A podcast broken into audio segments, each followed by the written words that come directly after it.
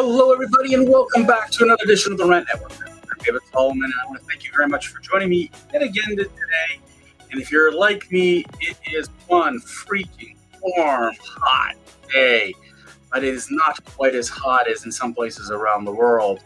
I want to thank you very much for joining me today. I'm here all alone. Normally, I'm joined by my friend Stuart Brisgell, who's usually in Florida. This is a rant network where we, this podcast is hosted as a platform where we bring you unfiltered and uncensored conversations. This is live and unedited, so we never go back and change anything. We deal with a wide range of topics and conversations. This platform is for you and for us to, to express ourselves, our honest opinions, be straight up, share our thoughts, experiences, and hear from a variety of different perspectives.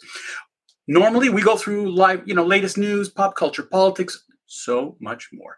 We deal with the absurdity of modern life to discussions about the deeper issues that are affecting our society.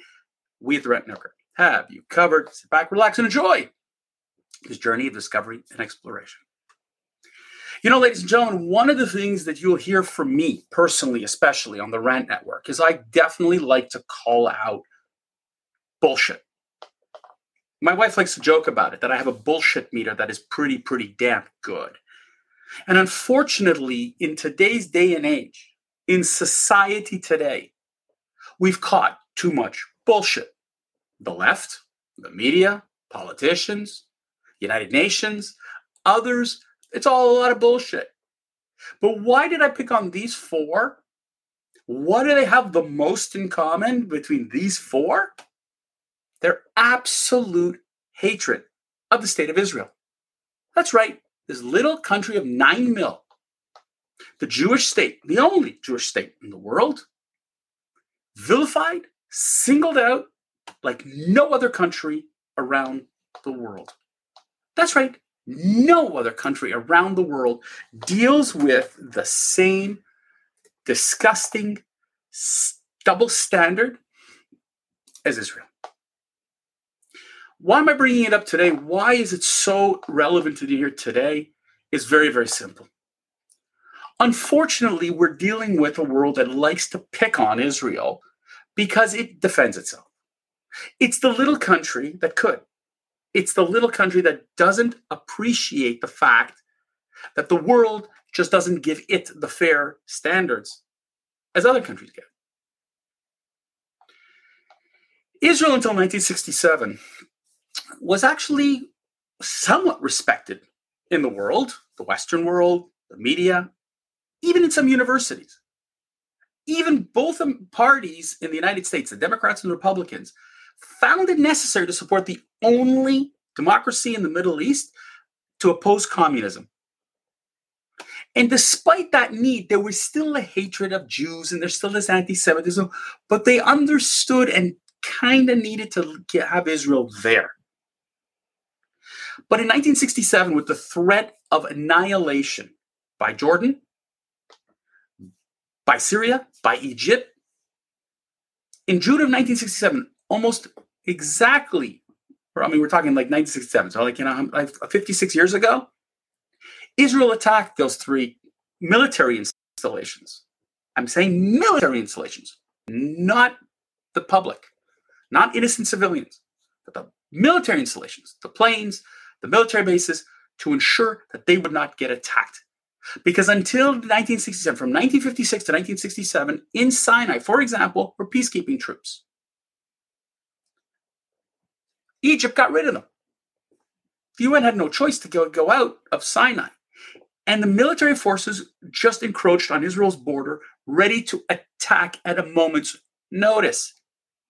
Israel, in a defensive stance, attacked, destroyed these armies. And since then, because of Israel's swift six day war, in which they took back Judea and Samaria, or what we call West Bank and Gaza, the world has vilified Israel. Now, why? The Palestinian cause. The Palestinians need their own state. The Palestinians need their home, own homeland. For God's sakes, how many times could they be offered? They were offered it in 1947. They said no. They were offered it before that. They said no. And during the almost 20 years that Egypt and Jordan had control. Egypt had the Gaza Strip, as we know it. The West Bank was controlled by Jordan. There was an opportunity to establish a Palestinian state, of which they did not. And for 20 years, close to 20 years, they not only, you know, control the land, but they kept the Palestinians in refugee camps. Now, the refugee camps, you would say, oh, that's an Israeli reason. Israel caused this. Well, Israel's partly responsible in the independence war because they told Palestinians to leave because they were coming and invading. But the same Arab countries of Syria, Lebanon, Iraq, Jordan, and Egypt, all five of those countries told the Palestinians, get out. We're going to clear the path for, of Israelis. We'll get rid of all the Jews, and then you can go in and take over the land. And instead, Israel won. Palestinians have been in refugee camps, and the Egyptians and the Jordanians left them there. And until 1967, there wasn't a thing done. And instead, the United Nations established a relief organization exclusively for the Palestinians. Every other population of refugee status has been settled. Think of the Ukrainians. Ukrainians have left in groves. Millions and millions of Ukrainians have left during, with this Russian invasion. And are they sitting in refugee camps or were they resettled in the countries, in the numerous countries around the world? Double standard. The UN relief workers that are UNRWA has maintained Palestinian refugee camps. They've harbored hate. It has created this disgusting, impoverished area to embarrass Israel, to put Israel in the worst shape possible. It had no care that for 20 years Arabs did nothing, but oh, since 1967, it's all Israel's fault. The United Nations have commissioned numerous commissions against Israel. They are going today to talk to Hamas and the Palestinian Authority about how bad Israel's treating them. Imagine going to a criminal and saying, How are the good guys treating you badly? And that's exactly what happens. There is no impartiality. So, why am I bringing this up? It's because finally Israel went into Jenin a refugee area to get rid of these terrorists who harbor themselves inside in civilian land, uh, protecting themselves using innocent people as defense shields. Islamic Jihad, Al Qaeda, Hamas, to name other terrorist organizations, are sitting in Jenin planning attack after attack and executing attack after attack on Israel. And each time Israel tries to defend itself, it gets vilified. Imagine, if you will, the Russians went in, invaded Ukraine. It was an unfair invasion and killed, raped, murdered innocents, like millions of them. Israel goes into Jenin and sends a text message to every Palestinian. And by the way, they have cell phones. Don't believe me that don't believe people that say they don't. They had cell phones. They were told, we're invading to get rid of the terrorists. Stay home.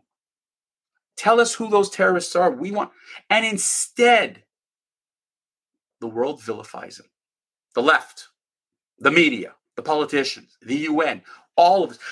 There will be numerous resolutions at the United Nations. Numerous. It'll outdo China with the Uyghurs, Russia with the Ukrainians, and others.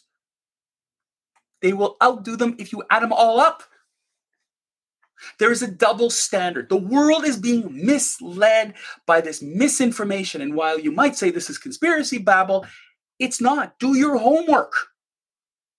The left doesn't want Israel to win. The university professors are just harboring more and more hate that the Palestinian cause, the Palestinians are not responsible for any of their actions. That the fact that that the Palestinian Authority is paying hundreds of millions of dollars to families to commit terrorist actions to pay for slave program doesn't matter.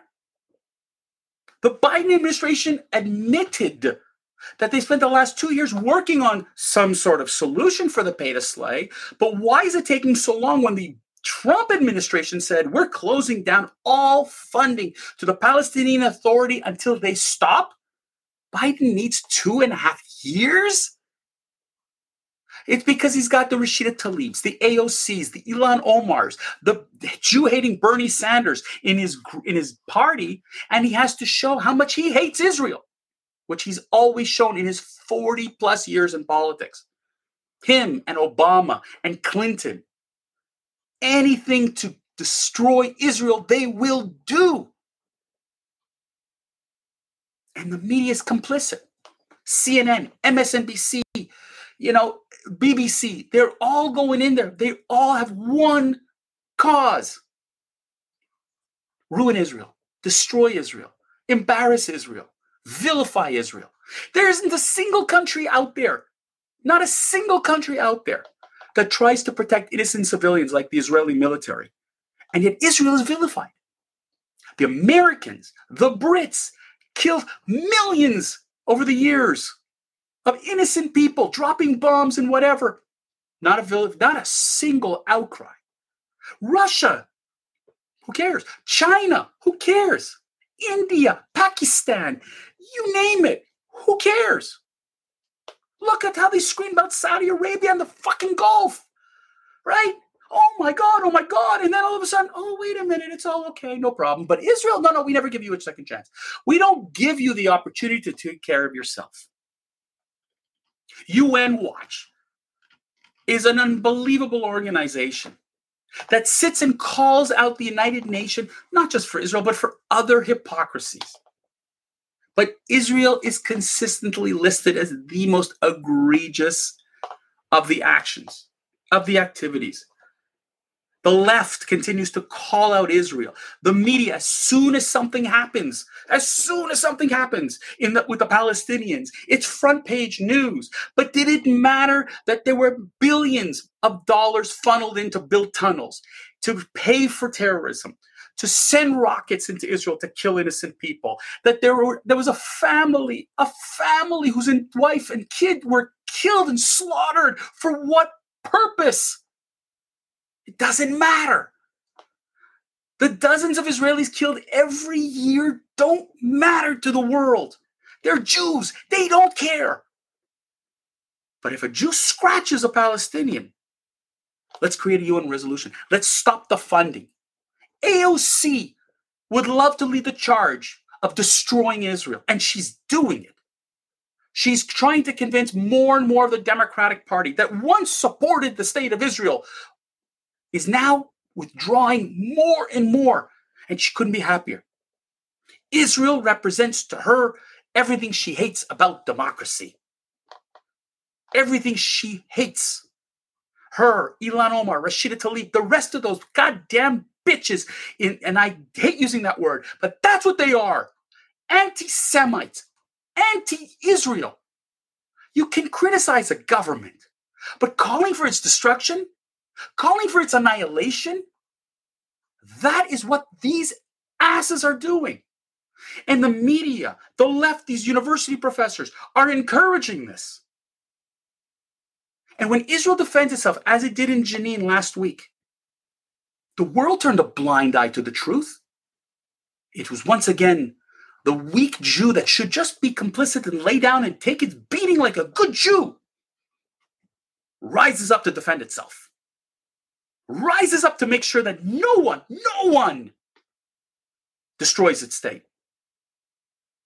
I know you're tired of hearing about the Holocaust, but Israelis and Jews have said never again. And if Israel has to take matters into its own hands, it will continue to do so and should do so just like any other country. Israel should not be called out the way it is it should continue to defend itself and be permitted to do so. And the world should support this democracy that won't accept terrorism and unnecessary death. It's time for the world to open its eyes and wake up to reality. Because if not, it's going to happen here too. That's it for my episode today. Thank you for tuning in. If you've enjoyed this and gained some valuable insight, please go check out our previous rants on our website, on YouTube, on Rumble, wherever you get your lo- your podcast. Click on the Rant Network. Follow us on social media. Share this with, with your friends. Please, we want to grow this message as much as possible. Your help is truly needed. I thank you again for listening. I appreciate it. And until next time, let's keep on ranting.